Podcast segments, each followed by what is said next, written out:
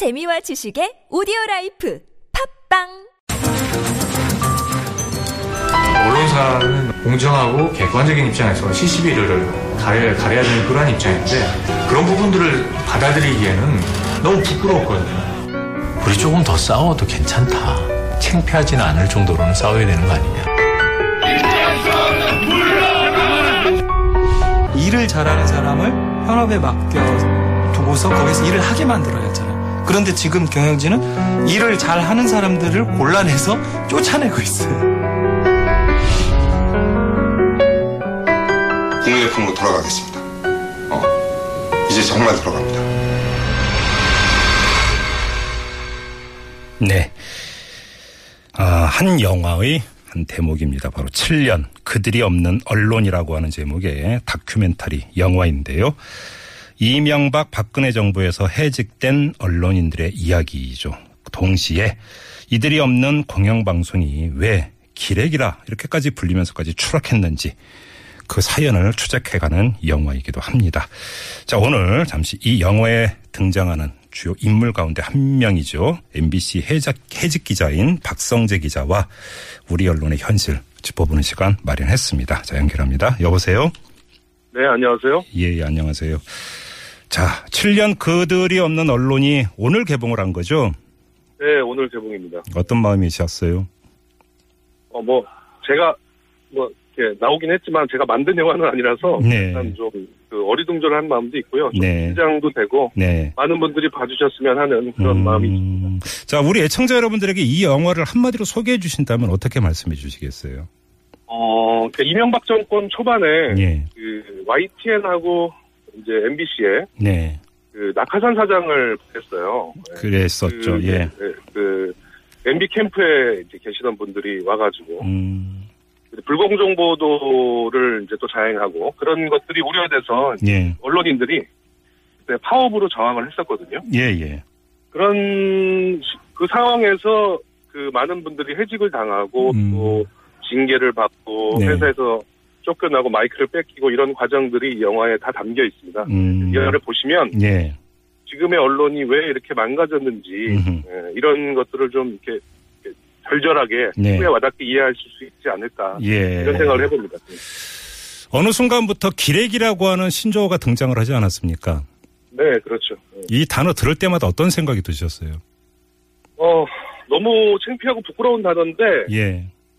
최근에 그 여러 가지 공영방송 뉴스 같은 걸 보면 변명의 네. 여지가 없다. 저는 이렇게 개인적으로 생각을 합니다. 그래요.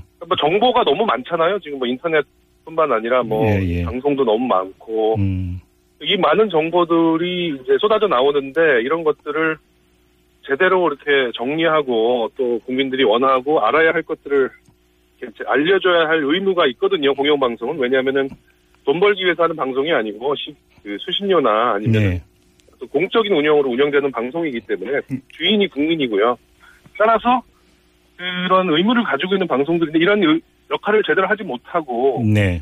이렇게, 완전히 오히려 그 국민의 이익에 반하는 그런 방송 뉴스를 해왔기 때문에, 예, 예. 그런 말을 듣는 거고요. 저는 거기에 대해서는 변명의 여지가 없다, 이렇게 생각하고 있습니다. 네, 알겠습니다. 이 촛불 집회에서 시민들이 MBC 기자들에게 이 방송 관둬라, 네. 이렇게까지 이야기했다는 소식 들으셨죠? 네, 들었습니다. 네. 어떤 기분이 드셨어요? 방송 관둬라 정도가 아니고, 저희 후배들이 올린 동영상이나 이런 걸 보면, 네. 아예 지져봐라, 개처럼 지져봐라, 이런, 아이고, 모욕적인 말까지 들었다고 예. 하더라고요. 그런 걸 보면서, 저도 또 촛불 집회 나가서, 이렇게 MBC나 KBS 기자들이 이렇게 손가락질 받고 욕설 당하는 걸 또 실제로 제가 목격을 많이 했거든요. 예, 예. 사실 피눈물이 납니다, 저는. 그렇죠. 말로 표현하기가 힘들 정도로, 왜 이렇게 우리가 이렇게 됐나. 네. 이런 심정이죠. 강제로 해직당하셔가지고 지금 그 방송사에서는 그러니까 이제 나오신 상태이지만 후배 기자들이 이렇게 이제 교류는 좀 하실 거 아니에요. 네네. 후배 기자들의 고민이 참 깊을 것 같아요. 무슨 얘기들을 많이 하세요? 그러니까 이제 그 후배 기자들도 예. 지금 제대로 보도를 못 하고 뉴스를 참여하지 못하는 후배들이 많이 있습니다. MBC 같은 경우에는 예. 왜냐하면은 그 당시에 낙하산 사장 반대하는 파업에 참여했다가 그렇죠. 그 파업에 들어갔다는 이유만으로 이제 보도국에서 쫓겨나서 엉뚱한 발령된 경우가 많았죠. 예. 뭐 심지어 요새 MBC 앞에는 스케이트장이 한 있거든요. 예. MBC가 만든 예. 스케이트장 관리하는 부서로 친구들이 있고 그 정도입니다. 그러니까는 그런 친구들 만나서 얘기를 해도 이렇게 서로 간에 어떤 힘들고 모라통 터지고 이런 걸 털어놓지 네. 저희가 힘이 없기 때문에 실제로 예, 뉴스를 바꿀 수가 없기 때문에 예. 그런 거에 대한 이제 좌절감이 가장 큰 것 같아요. 그렇죠. 오늘 보도가 나왔는데 이 네. 정윤회 씨. 네. 이 비선 실세로 지목됐던 정윤회 씨가 MBC의 안광한 사장을 만난 적이 있다. 이런 보도가 나왔어요. 네. 어저께 그 종편에서 그런 네. 보도가 했습니다. 저도 봤는데요. 예. 지금 그 MBC가 이번 국정농단 게이트의 주범으로 지목되고 있는 최순실 씨나 아니면 그 전에 또 정윤회 씨와 MBC의 경영진들이 뭔가 이렇게 관련이 돼 있다는 이런 의심적인 그 보도들이 많이 나왔습니다. 물론 뭐 사측에서는 지금 이 보도를 부인하기는 했습니다. 네. 그렇죠. 예. 그런데 예를 들면 뭐 지금 EBS 사장가 있는 우종범 씨도 MBC PD 출신인데. 예. 그분의 이력서가 최순실 씨 사무실에서 발견됐거든요. 어허, 예. 뭐 그런 특정 보도도 뉴스타파를 통해서 밝혀졌고요. 예. 또 MBC의 유력 계열사 사장이 또 정윤회 씨하고 골프를 많이 쳤다. 뭐 이런 보도도 있었고. 예. 그다음에 또 정윤회 씨 아들. 네. 팔렌트로 있는 그 최순실 씨와의 사이에서 낳은 아들 말고 그 전처와의 사이에서 낳은 아들이 MBC 드라마에서 2년 동안 뭐 한 8편 정도 드라마에 특혜를 받고 출연했다. 뭐 이런 그 뭐 보도도 있었고요. 그런 연장성산에서 이번 보도가 나오지 않았나 저는 그렇게 봅니다. 네. 어쩌면 이게 어리석은 질문일 수도 있겠습니다만 왜 공영방송은 이렇게 항상 이 평지풍파를 겪고 이 정치 권력의 휘둘림에 이렇게 휘둘림을 당해야 되는 걸까요?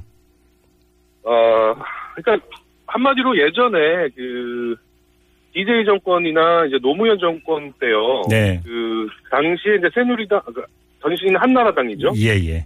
그쪽에 계시는 분들은 방송에 대한 어떤 그 뭔가 불만이 상당히 많았던 것 같아요. 네. 그래서 뭐 예를 들면은 그 뭐 탄핵 때 노무현 전 대통령 탄핵 시절에도 방송이 뭐 역할을 해가지고 이렇게 자기들이 이렇게 총선에서 패배했고 또 뭐 여러 가지 같은 그런 광우병 관련 보도 이런 거와 관련해서 하여튼 여러 가지로 그 뭔가 방송을 잡아야 된다, 불러야 된다, 장악해야 된다 이런 어떤 강박관념 같은 게 있었지 않았나 그런 것들이 이제 시스템을 낙하산장을 보내서 인사권을 장악해가지고 기자, PD, 언론인들을 이제 이렇게 스스로 옥죄는 그런 그 욕구, 그런 것들을 정권의 욕구를 강화시키지 않았나 이렇게 보고 있습니다. 예. 아, 너무 우울한 얘기를 한 것 같은데 지금 해직 5년 되신 거죠? 네, 지금 5년 다 돼갑니다. 예. 지금 취미로 시작하셨다가 업이 된 게 있습니다. 스피커 제작. 아, 네. 저도 좀 뭐, 그러니까 전해드린 뭐 이야기를 그러니까 들었습니다만 이게 지금 근데 취미 수준이 아닌 게 드라마 소품으로까지 나올 정도로 인기라면서요. 아, 뭐 자랑할 만한 정도는 아니고 그냥 제가 취미로 시작을 했는데 시간을 좀 떼어보려고 어떻게 해직 생활이 길어지다 보니까 뭐 좀 사람들이 좋아해 주셔가지고 제가 이렇게 만들고 있고요. 네. 최근에는 그 스피커도 스피커지만 저희 해직 언론들이 만든 뉴스타파 아시죠? 네네네. 네, 뉴스타파에서 그 시사 토크 프로그램인 뉴스포차라는 프로그램을 제가 진행을 시작했습니다. 아, 저도 봤습니다. 네. 이 기회를 빌어서 저도 한번 홍보 한번 해보겠습니다. 알겠습니다. 자, 인터뷰 여기서 마무리해야 되는데 앞서서 뭐 TV조선이 보도했던 정윤회 씨와 안광한 사장이 만났다라는 거에 대해서 MBC 사측에서는 이 터무니없는 음해로 전혀 사실이 아님을 알려드립니다. 이런 입장을 밝힌 바가 있다는 사실도 함께 전하면서 자, MBC 해직 기자 박성재 기자와 인터뷰 마무리하겠습니다. 고맙습니다. 네.